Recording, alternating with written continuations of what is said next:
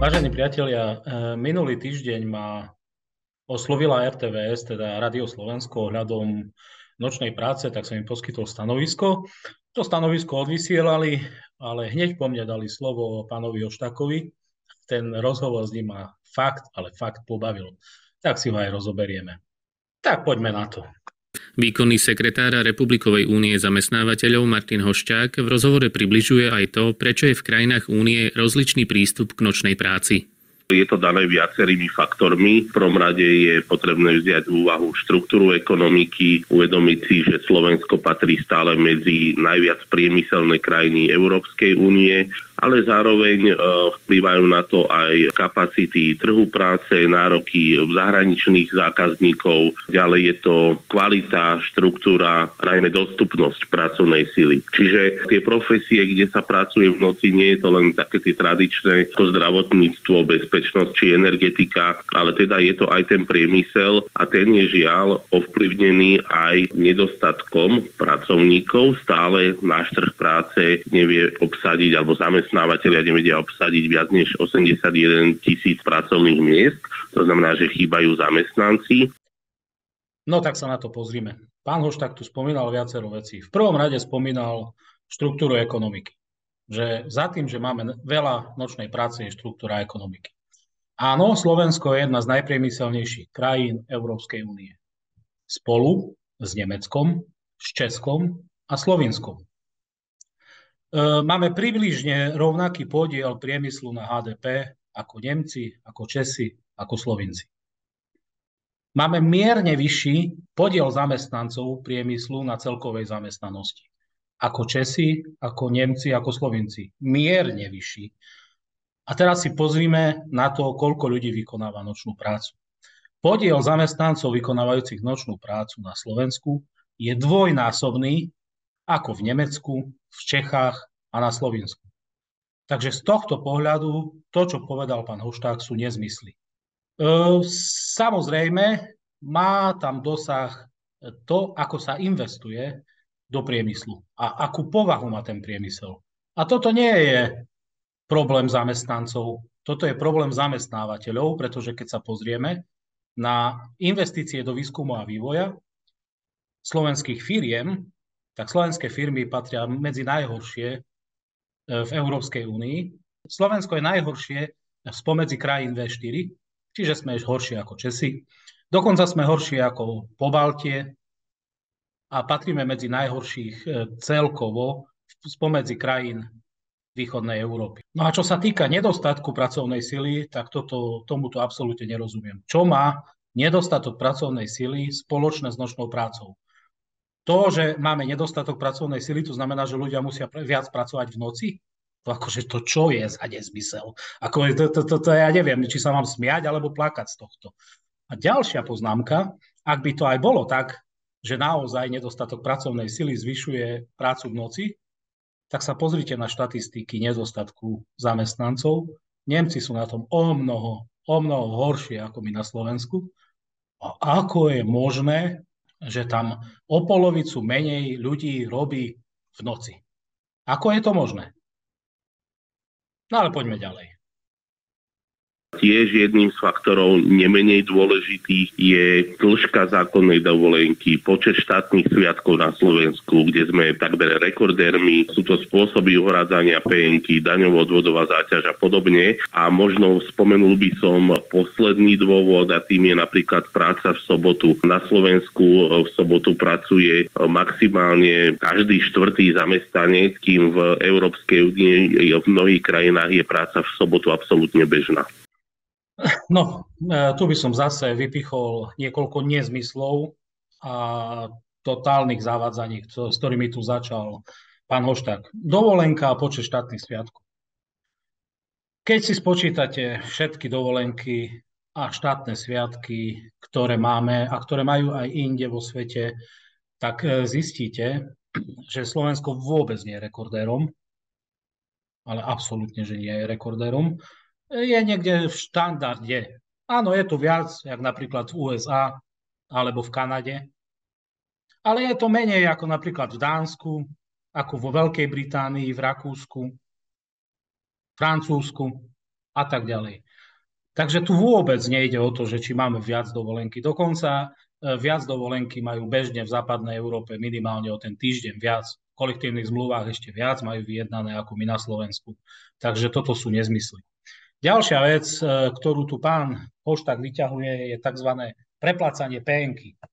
Tu by som povedal, a sú takisto na to grafy, sú na to medzinárodné porovnávania, tak čo sa týka finančnej náhrady pri PN a OČR, patríme medzi najhorších v OECD.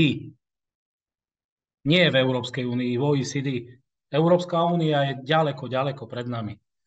A neskôr v tomto rozhovore napríklad pán e, Hošták e, spomína Rakúsko a Nemecko ohľadom príplatkov za prácu v noci. No tak sa pozrieme na to, ako je v Rakúsku a Nemecku platená PNK.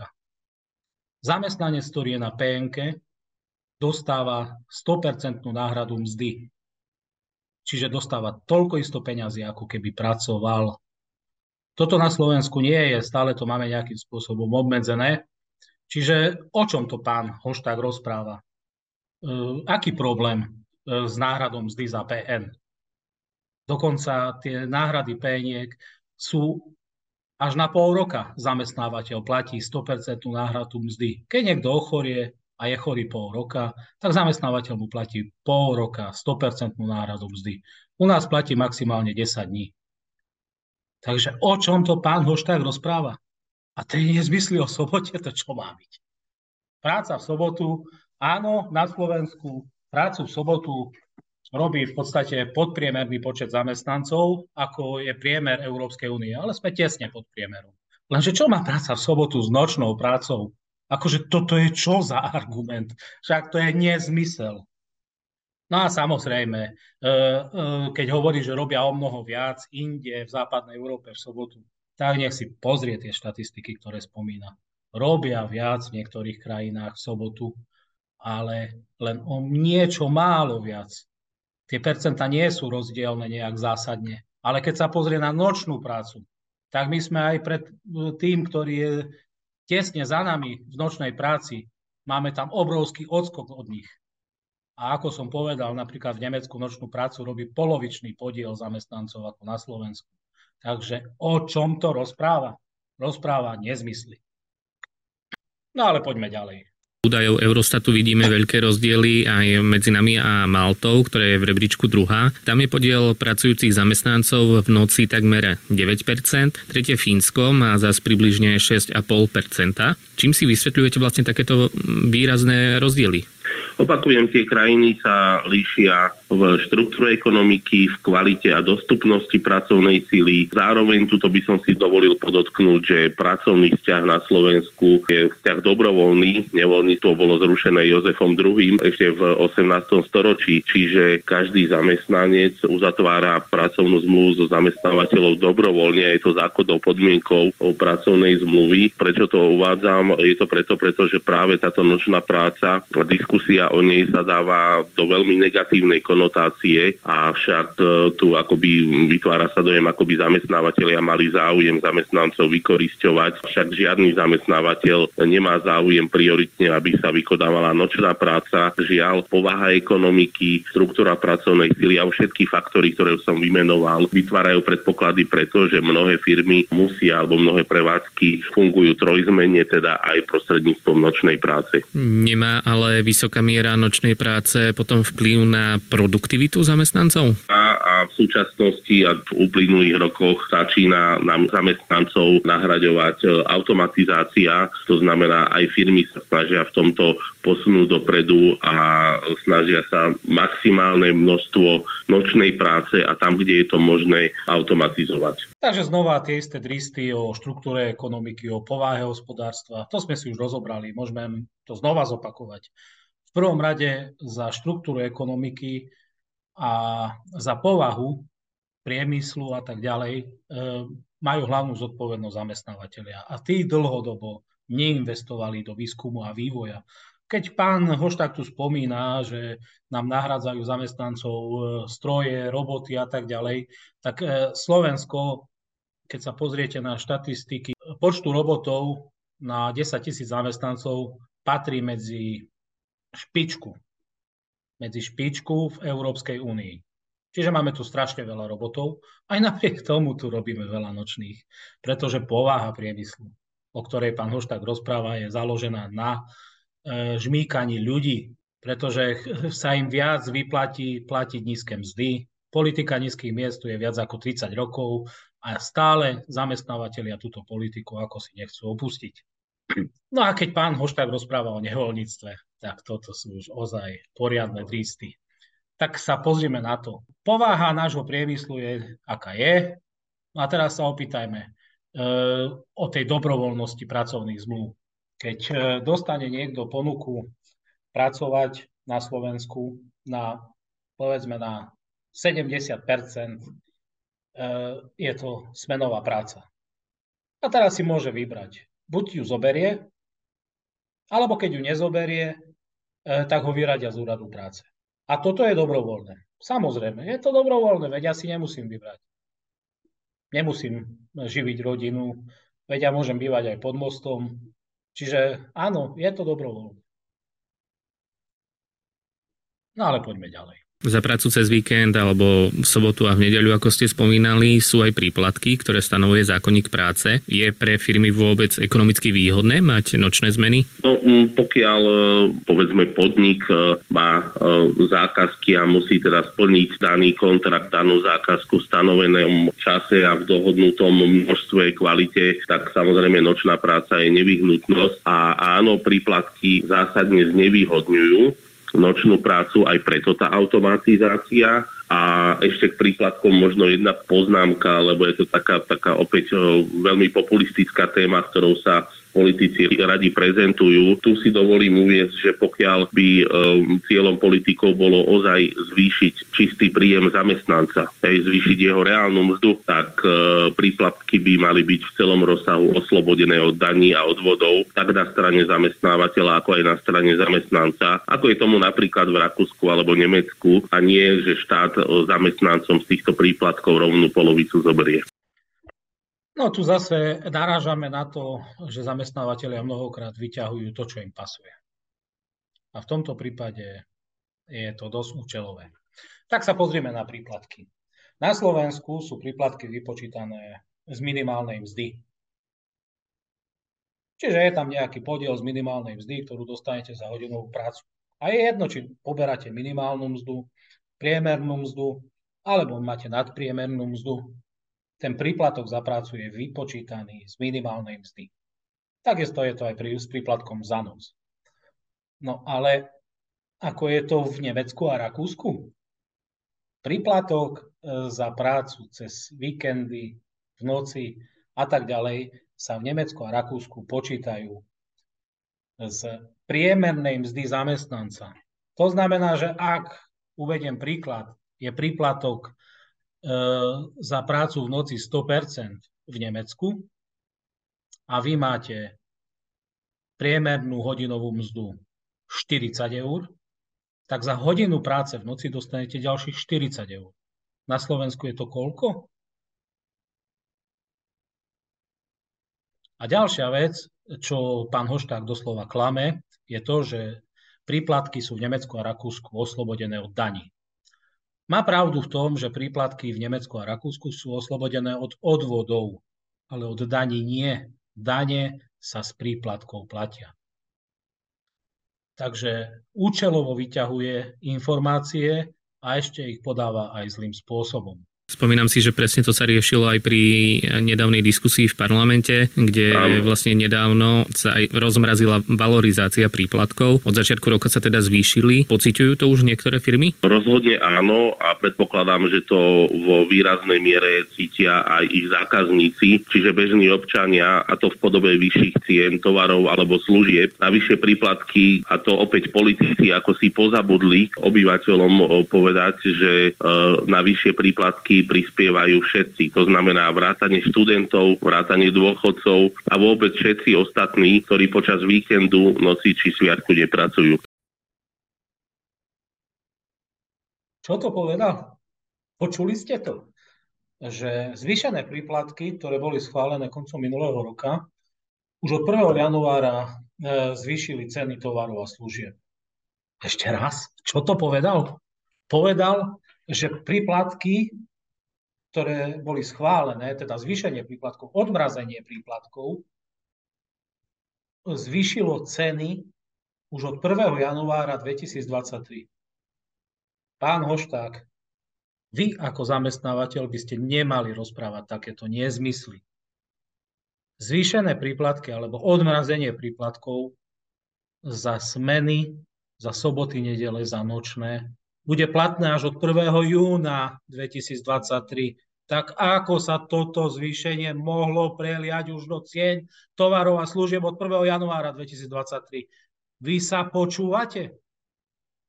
To, že e, novinár zle položil otázku, pretože tejto tematike až tak nerozumie, dobre, môžeme ho kritizovať, ale vy, ako zástupca zamestnávateľov, by ste mali vedieť realitu.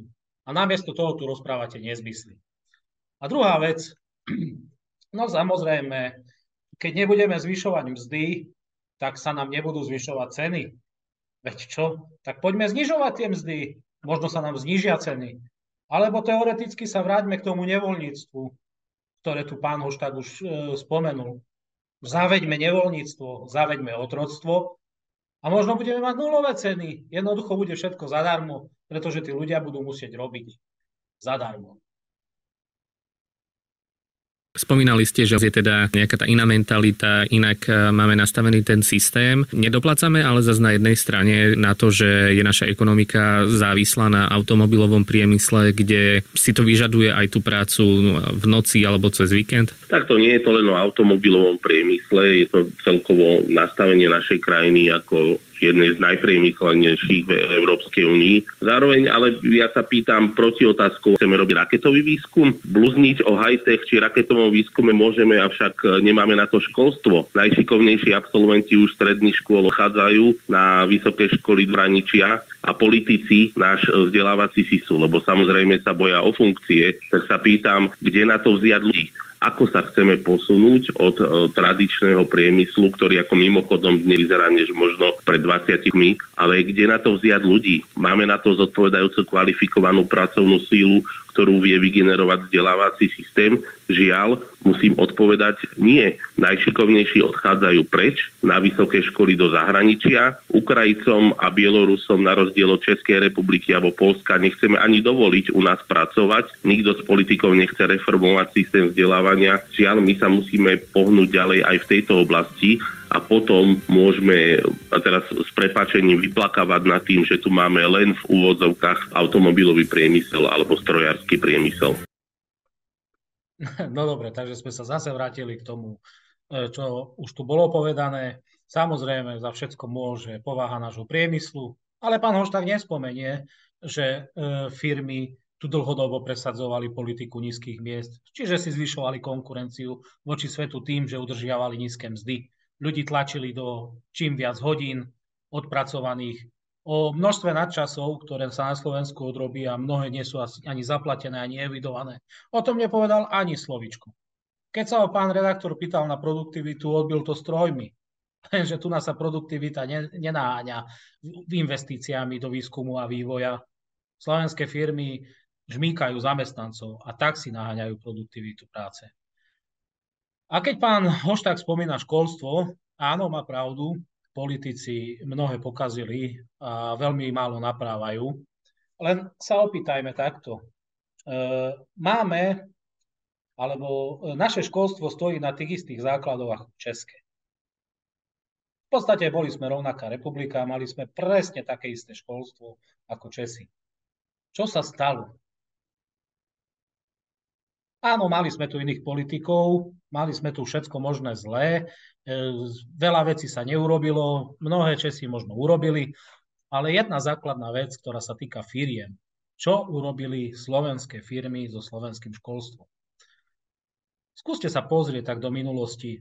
Ja viem, e, nikto nemá rád e, e, spomínať e, to, čo bolo tu pred rokom 89. Mnohé veci tam boli veľmi zlé, veľmi zle fungovali, ale boli tam aj veci, ktoré dobre fungovali.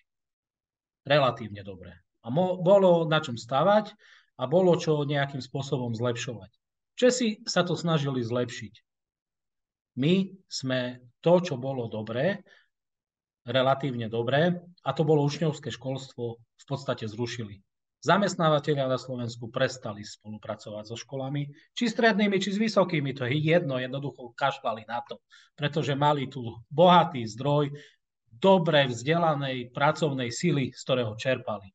Lenže tá pracovná sila sa nejakým spôsobom vyčerpala, teraz máme nedostatok, k tomu sa nebudeme vracať.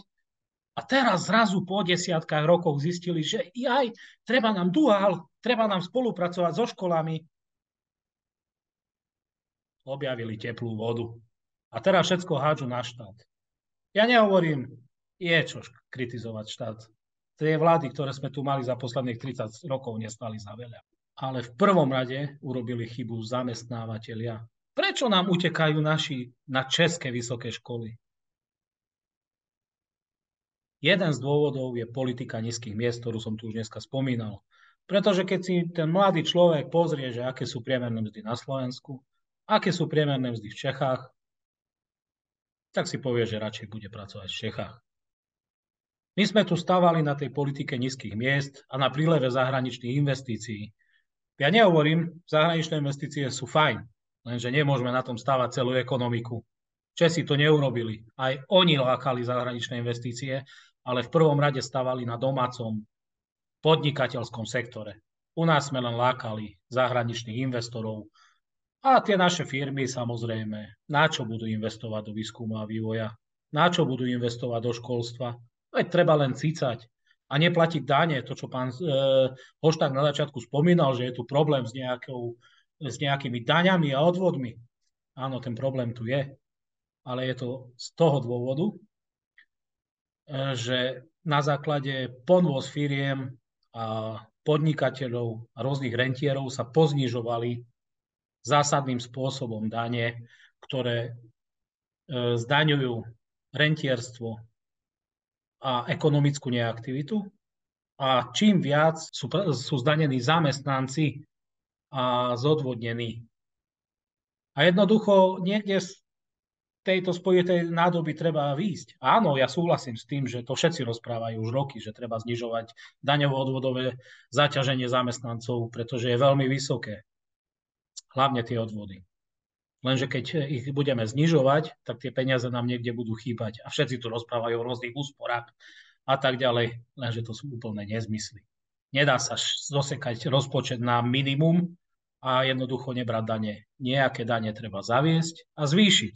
Lenže k tomu nemá nikto odvahu. A keď to niekto navrhne, tak ľudia ako pán Hošták ho hneď idú ukameňovať. Bohužiaľ, takáto debata na Slovensku vládne. Ďakujem za pozornosť.